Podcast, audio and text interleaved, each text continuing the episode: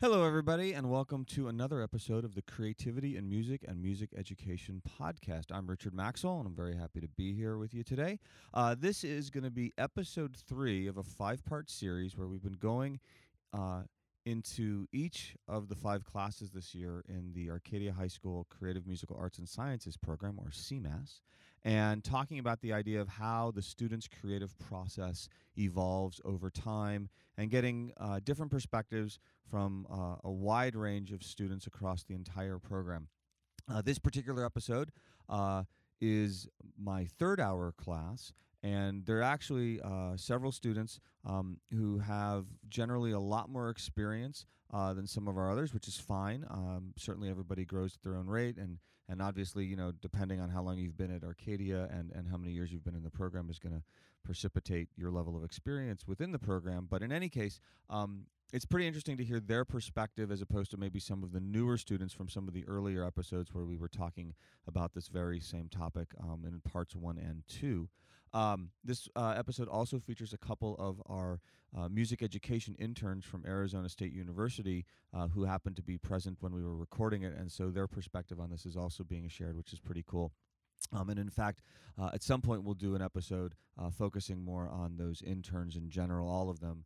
Uh, there's about a dozen of them uh, this semester. Uh, usually, every year, there's a dozen or so interns and student teachers, uh, sometimes even considerably more from uh Arizona State University. They come in and, and spend a semester with us here and learning about Uh, just different options and different ways of, of running uh, a music program, uh, basing things more on the integration of creativity with technology and and and all that process as opposed to just an interpretive music program uh, not that there isn't a great deal of art and skill to that as well but it does um, make things a little bit different um, on the on the CMAS uh, side of things uh, for sure. To that end, I did want to quickly mention that there's a great article just recently published uh, by edweek.org. That's E D O, uh, excuse me, E D W E E K dot O R G um, about CMAS and how uh, how the program works uh, and what sort of sets it apart. Uh, it also uh, the article uh, also covers some other programs around the country, and it's really really an honor to be included with them. And then there's a video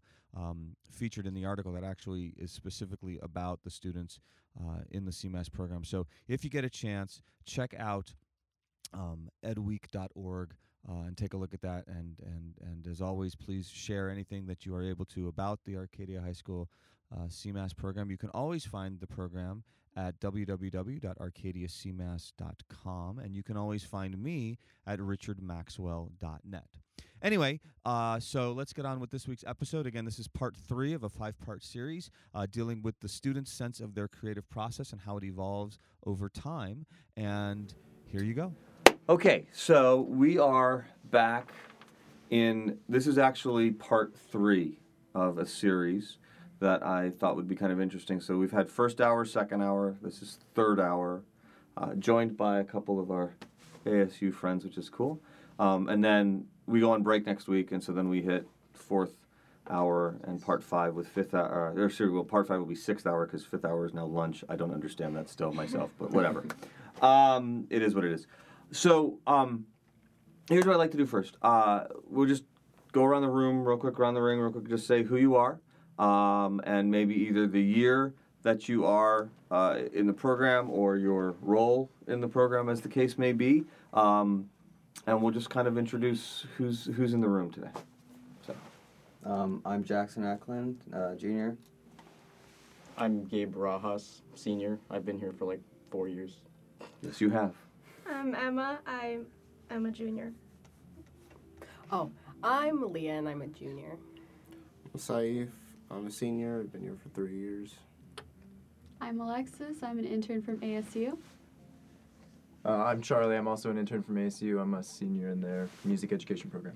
Cool. So thank you guys for being here. So I've been asking the same basic question to all of the other groups that we've done this this particular topic with, and uh, it's not comparative. It's just to kind of get different perspectives. And so the question basically comes down to this. Uh, and and I'm, I'm curious, maybe observationally from our ASU intern folks, um, as, as Arizona State University students or music education majors, just what your sense of, of this question will be, um, because in context it may be a little different for you. So here's what I'm wondering, and especially because we've got juniors and seniors in the room. What is your perception? Uh, sorry, well, anyway, we're all, yeah. What is your perception of how your own process has changed or as you see it changing over time. And what I mean by that is not, I mean, it could be things that are very specific to what you either create or produce, but I mean more in terms of your perspective on how do you handle scenarios where, like, if you think back to the early days of working in this program when you first started, and you might have an idea for something, and it might or might not execute the way you anticipated for whatever that reason was and how you dealt with that not necessarily even just like emotionally how you dealt with it i mean like how did you go from this the idea of i had an idea i was hoping to be able to present it in this way something occurred that's prevented that but i still need to present it or i still need to figure out what to do with the idea maybe like the context of it changed or something like that. Like how has that experience evolved or changed? You know some of you are are more into creating content and performing. Some of you are more into production. How do you handle the variables of making things basically? Your creative process how has that changed maybe since your first quarter versus now? In some cases this is your if i do the math right uh, your Seventh. 13th quarter potentially yeah i mean it's a it's a there's a lot of possibilities with that so i'm just wondering what you think about that idea like how is how have things changed over the, the years Um, I have you uh, speechless. yeah, uh, a lot of questions. Oh. I don't know where to start. I That's can a- say something. okay please So I started in the history program, yes you did and I didn't know like anything about anything in the program. And then um, I approached you, and I was like, "Can I get involved?" Because you were saying, "Yeah, anyone in the program can be like involved in anything they want to be, and they can go on field trips and all that." And I started like working events, and I didn't know what the heck I was doing, but like. you fooled everybody but like the seniors were really really helpful and like the upperclassmen and Mhm. like now I can be that for the freshmen and it's, Okay. it's like I never thought that I would be in that position that's interesting yeah and so like it's really cool to be like a mentor to people like Okay. we were once like Can you go a little um, further into? I'm, I'm curious if you can, because obviously something you sort of just said it, something switched. Like at some point you were like you had yourself sort of like self declared in this category, and then something flipped, and now you put yourself in the other category. Do you know what transpired to get you to do that? It's okay if you don't. I'm just I'm just curious.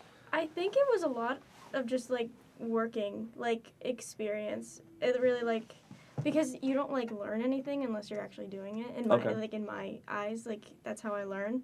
And um like I learned about cables by people saying, "Hey, this is this, this is that." Right. And like um I just like after a certain amount of times of doing that so much, like I remembered it and then Okay. I can just build off of it and it's Right. really easy for me to just like be like, "Hey, that's that and that's that." And I Okay. that goes into there.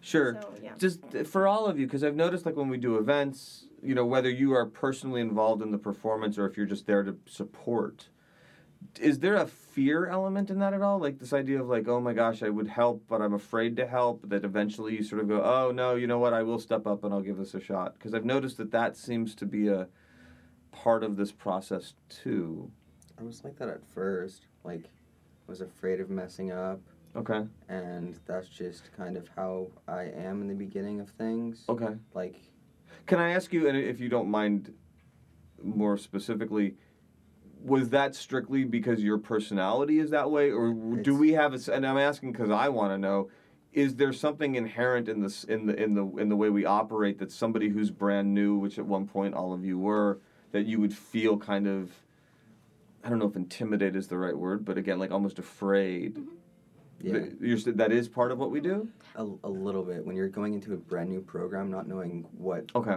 to do for the first time. I mean, sure, it's explained, and it, it's taught, right, but for the first time actually going up and actually helping, sure. it's terrifying. It's scary. Okay. But is that see now? I'm- I mean, to me, that's more human nature, though. Like that's gonna be fair. That could be Yeah. you could you know your math class, and somebody says, "Hey, if you understand how this equation works, help your desk partner or something like that." I mean, conceptually, that could be anywhere. True. I, I mean, I don't know. I'm just I'm just I'm just trying to figure out where the shift happens. I guess, especially because you guys have been around for a while. I think it's really important to also have like really um, supportive people teaching you. Okay.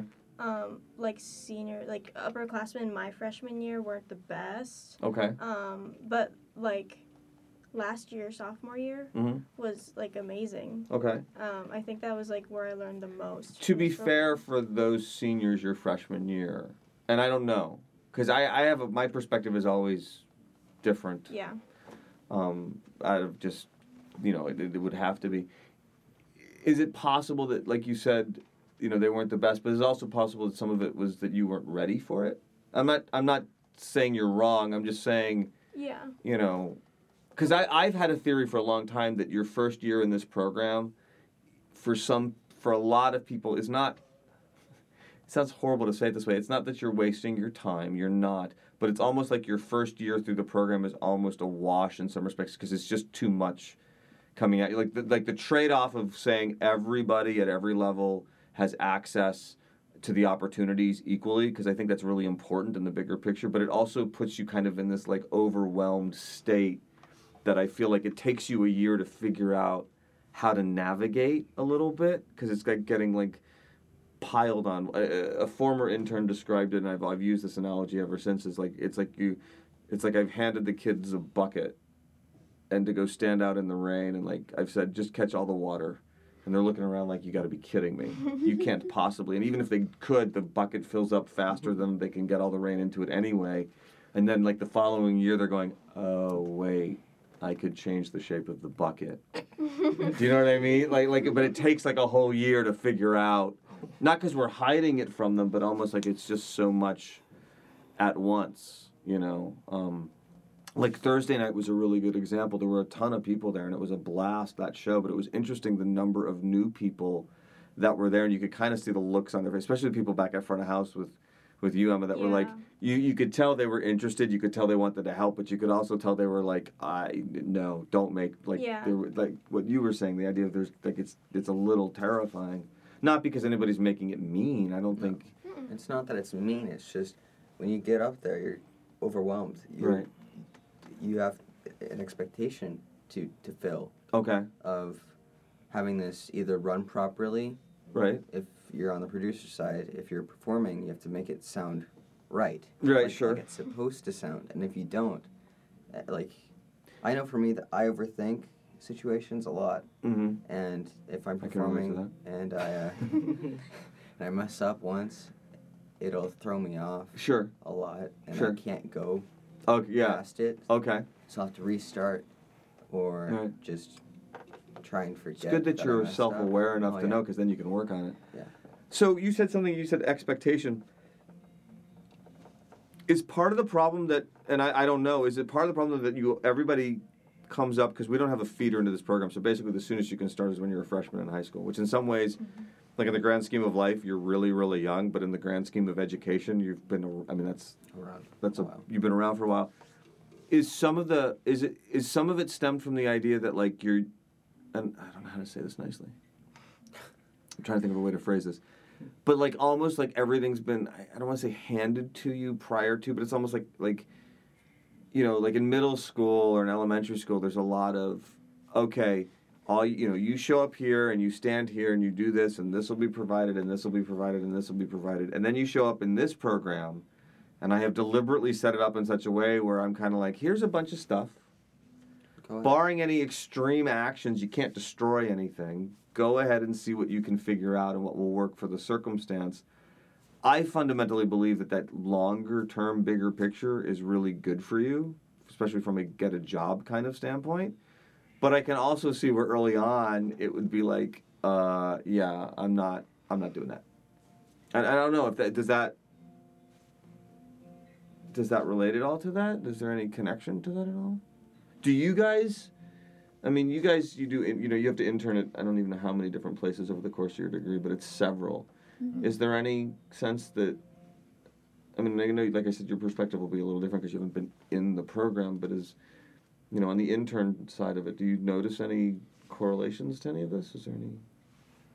Um, I definitely think that there's merit in the statement that when you are in middle school, there are a lot of things that are presented in a way that make it very difficult to a fail and b do something that's not like a one track way if that makes sense Sure. and when you get to high school that's still pretty much the case there's a lot of safeguards and you know you still go to math class and you take this math and then this math whereas with this class if you think about it as a four year process where you're picking things that you want to learn about and specialize in i think it is very different and it could be intimidating but i think that that's part of what makes it work Right. for the students Because I've I've and I've talked to some of you about this over the last couple of years. In fact, I always am trying to figure out how far in that direction we could go. Because like philosophically, I think it's better to give more control. But I've also learned that the irony of that is is that's one of the main reasons why some students don't come back.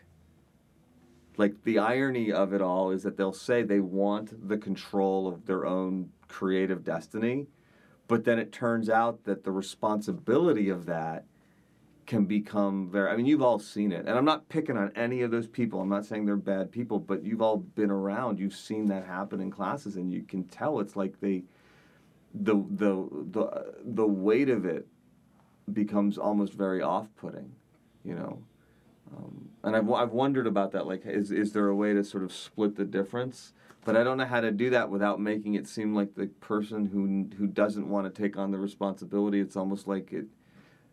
Forgive me, but it's like it dumbs it all down for them, and then it's kind of like, a, well, you know, how come so and so gets to do this thing or that thing, and I'm not, you know, and I can't, and then it's like, well, because you decided not to actively, you know, pursue or, or I, I mean, I don't know, I don't, and you may not be the group to talk to because you guys are clearly ones that took your own initiative repeatedly and kind of bought into the, the overall premise. But I don't know. I just does that any any thoughts on any of anyone?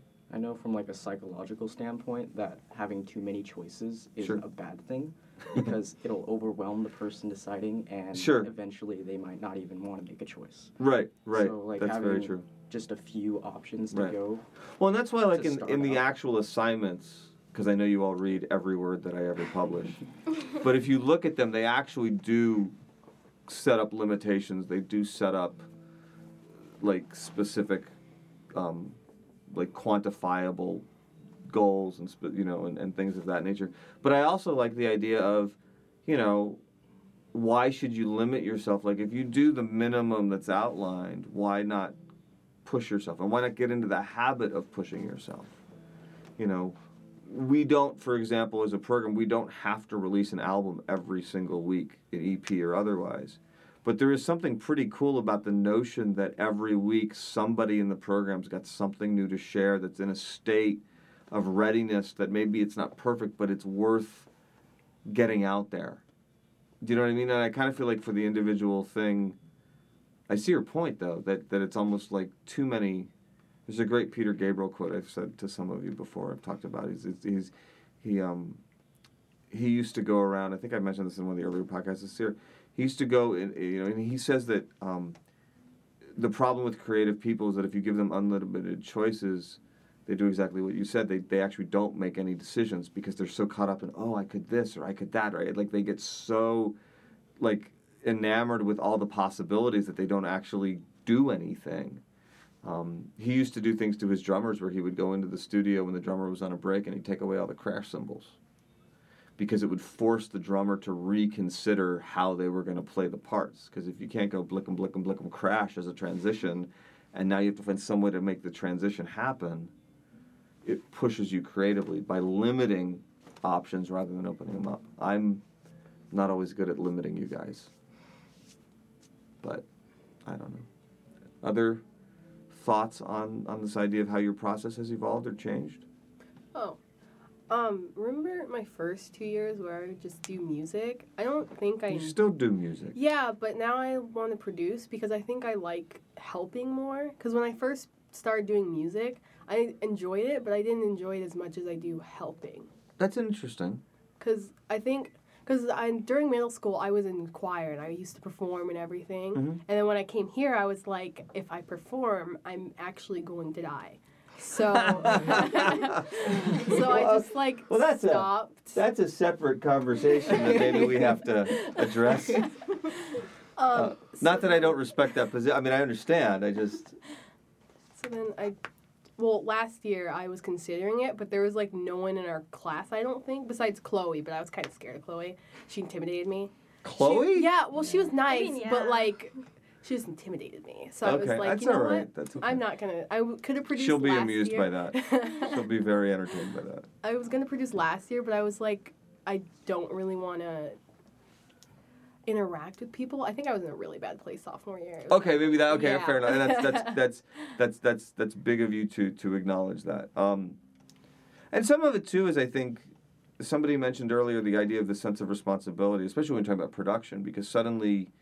I think I think one of the things that I am proud of is, is that there is a sense amongst the whole program of what it takes to do a live performance, what it takes to release a recording. Like I think everybody respects the fact that it's not just oh you just walk into the room and you, know it's all done for you. Like somebody has to do that work and to appreciate the time, the expertise, and everything else. But I also can see where you'd feel a little intimidated at the responsibility of that. Like okay, you know, if if Jackson walks in to record a song and you're going to produce it for him, you know, no matter how how good of the song he's got, you're also in the back of your mind feeling a little bit of obligation to make sure, that good. yeah, that he gets the right, you know, that the take that's the perfect take actually got captured properly, that you mix it in a way that you know uh, is is doing credit to whatever his artistic vision is. Um, goes the other direction too, especially with folks that maybe are uncertain. How do you pull them out of their shell? I spend a lot of my time, especially with the new folks, trying to figure out ways of having them not be freaked out at, to some greater and lesser degrees of success, clearly. Um, you know, but that's, I think everybody's got that. Um, you know, I myself get very anxious about it too. You know, um, when we're doing shows, and you know, if I've had a couple of parents that have been reaching out to me, in you know, this I'm not going to name names and I'm not going to tell you specifics, but like just this year, um, you know, I've had somebody who's been. I would like to think in the bigger picture, trying to be well intentioned, but their execution is to constantly belittle a lot of students in the process. That's how it comes out. But it also makes me kind of anxious like if that person attends one of our shows and one of you has an off night, does that feed into their narrative? And and most for to be honest with you for the most part I push that thought aside because because I think on balance and I go please show me another group of like 14 to 18 year olds that can do what you guys do collectively. You know, even something as mundane, and I know it was not the funnest two days, but you moved and redesigned and reconnected the entire soundstage and improved it dramatically. That's one of the reasons why Thursday was so successful because you guys did a major overhaul and improved that in two days. And it wasn't like a pick up a microphone and move it across the room kind of effort. I mean, you you guys all know what that took. You know, so I think some of it it's sort of trying to balance all of that. Um, you like to be behind the scenes, I've noticed. You are enthusiastic as anyone. Boisterously so too, which is actually pretty entertaining. I'm just curious, and I'm not I'm not asking this as a criticism, and I'm not you don't have to answer this if you don't want to, Gabe, but I'm wondering you're not afraid to be heard. We know this because standing in the middle of the audience, you you are sort of like the big cheerleader for a lot of people in a very positive, wonderful sort of way. I'm hoping that that will rub off on some other folks as you're going to be graduating in all all fairness. But I'm wondering you contribute actively, but you don't want to get up on stage. Or is it that you do but you just don't do it yet?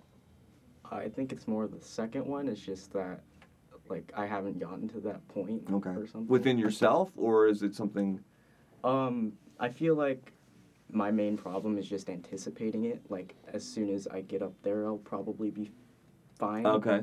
But So you're like Jackson. You overthink things. a little bit, Okay. and I just want it That's to okay. be like I just want to make sure that like I would be able to execute it perfectly before I actually Okay. show anybody. Okay. And there's nothing wrong with that. Same problem. There's nothing wrong with that. Um, you. Was it last year where you sang Yeah. and then everybody's like, "Oh my gosh, wait, she's singing and performing." So, and then, and I and I know you have a great love for production, and and I know that you have a you have career goals and ideas for your future. So I and I get all of that. I'm wondering though, like on Thursday, and it was I was glad you were there and you were basically running the show, and that was important. We needed people with experience mentoring newer folks, like you had said.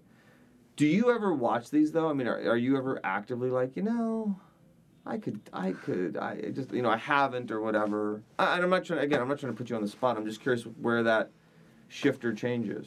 Um, I think I wouldn't have a problem with performing, but I don't see myself as a creator That's interesting. all that much, and um, I don't think I like. I have a mad respect for people who write music Sure. that's like a whole nother level of like creativity. See, but that's interesting to me because you have such an impact on how the end result. I mean, you're making lots of creative decisions when you do that. Yeah, but like I could never write it, you know? And like Oh. I don't think I'd ever be comfortable enough on an instrument to like perform that way. And I think the only reason I performed with Angel was because he was the one playing and he was like backing me up and like he was there for me and like Okay. he really cheered me on and like I would not have done it if Okay, so by yourself that wouldn't have happened. Okay, and there's nothing wrong with that.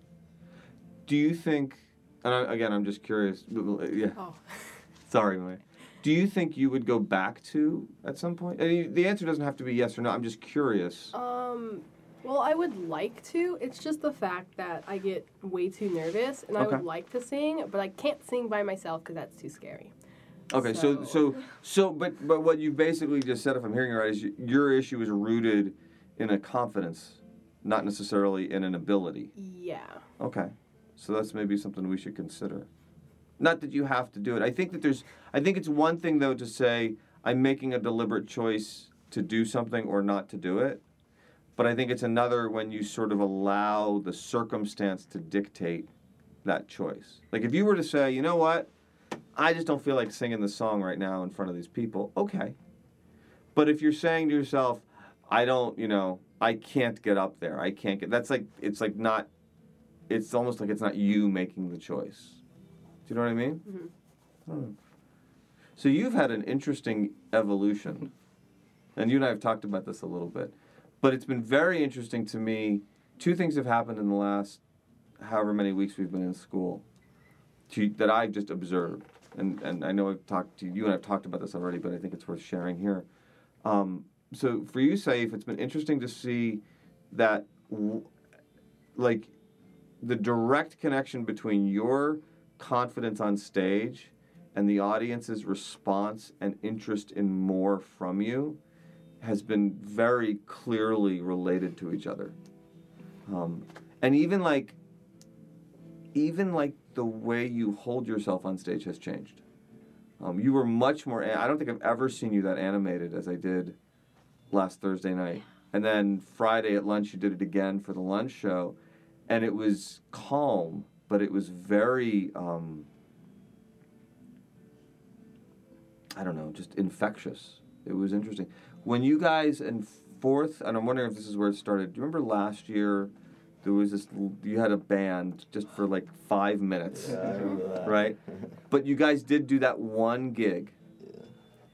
And that to me seems to be where it started. Whether that band ever reconform, you know, re, re um, configures itself or, or reforms or not, and that's okay. But it was interesting to see there was a change. Do you? I mean, is there any? And actually, Jackson, you were in that group as well. Was there something inherent in that experience that you can? Because it seems like there's before that moment, and after that moment. I feel like I didn't really start making the biggest change until after summer had ended. Okay. I mean, glittering was a stepping stone for that because it was the first time that I had performed with like multiple people besides like my brother. Okay. Which was my first year, Right. but just I had never sung before, and I don't know. I, I always thought I had a bad singing voice because like Yeah, that's not true. I mean, well, you may have thought it, but it's not a bad singing voice, is what I meant. but I don't know, it was something different that I had done, something interesting that I had done. Right. And it was something I just remember when you did the thing with the group Glitter Ring for that one concert, you had this look about you like you were just happier about it. It's, it seemed like before in class or, or on the other rare occasions at, at the shows where you'd be kind of almost buried reading the lyrics, like but almost like as a defense mechanism. Like if I look down at my lyrics, I don't have to look up and out, and that seemed to have changed. Do you know what I mean?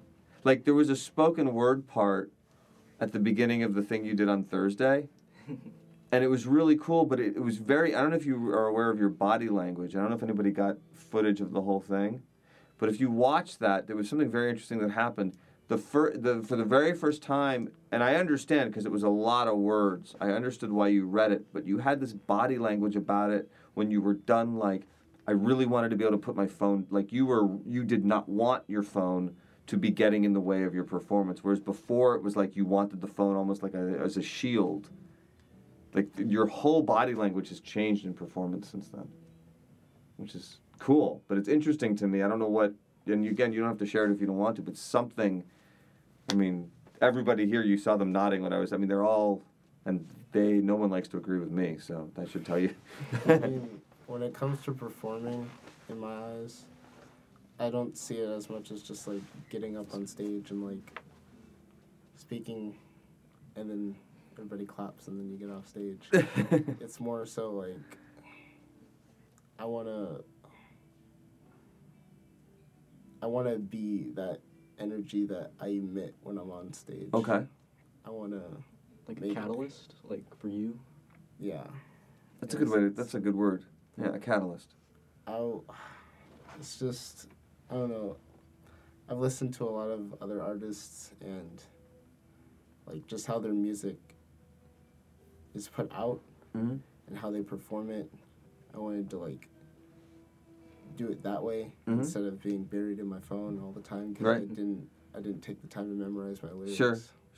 But that takes a lot of overcoming a lot of fear. Like I was saying, because the the phone allows you a barrier. You know, you lose that phone, and now it's like, okay, we're we're we're interacting with each other. That's a scary thing. That's changed in a positive way. I just think it's really cool. I just I really really like that. Um.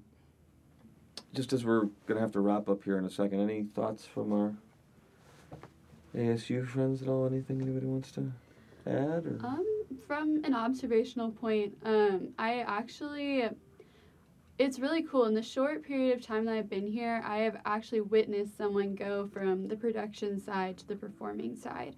Um, someone who didn't think that they were capable of that. Um, she actually performed this morning on ANN, and she was always telling me how she always wanted to do the producing side, but her mom was the one that wanted her to do the performing side and her mom was trying to get her to write music and she always told her mom no i can't do that. Um, i'm not capable of doing that. I'm not capable of performing in front of people. But then today just on a whim she decided to go and sing a cover which is definitely a really good start to that creative process. Um, if she's to get there like i mean that's up to her and even if she doesn't get there like she's still proved that she could do the performing side and i just thought that was super cool and um, yeah, just a really good example of what we've been Yeah. talking about. Sarah, it's obviously it's it's Sarah, and she's she's definitely been trying to figure out how to thread that needle. Had a Mhm. very funny conversation with her actually, funny enough, a couple days ago, where she's like, "Yeah, my mom, my mom's, you know, I want to go to med school, but my mom keeps telling me, you know, you should look into music too." Mm-hmm. and it's like, how often does that happen, where the parents are like, "No, no, no, go pursue the arts," and I, I was I was like, Sarah, you don't know how rare that is, whether you decide to or not. Just that you're not going to have the, I mean, because for some people it's a battle. Mhm. It's a real, real battle, which is a shame. And one of the reasons why I also like the career path elements of what you guys do here, that there is a way to be able to. It's not that it's easy. I mean, nothing in life is, if it's worthwhile, is going to be, you know, a, you know, an easy situation. But there at least are possibilities. It's not just chasing you know, a rabbit hole kind of scenario. All right, so there we have another episode of the Creativity in Music and Music Education podcast. Uh, thanks again for listening on iTunes or wherever you might be getting uh, your podcast from. Please subscribe, please share. Uh, you can always find uh, out more about the Arcadia High School Creative Musical Arts and Sciences program at www.arcadiacmass.com. And you can always find me at richardmaxwell.net. Anyway, thanks again for listening, and we will be back with another episode next time. Bye bye.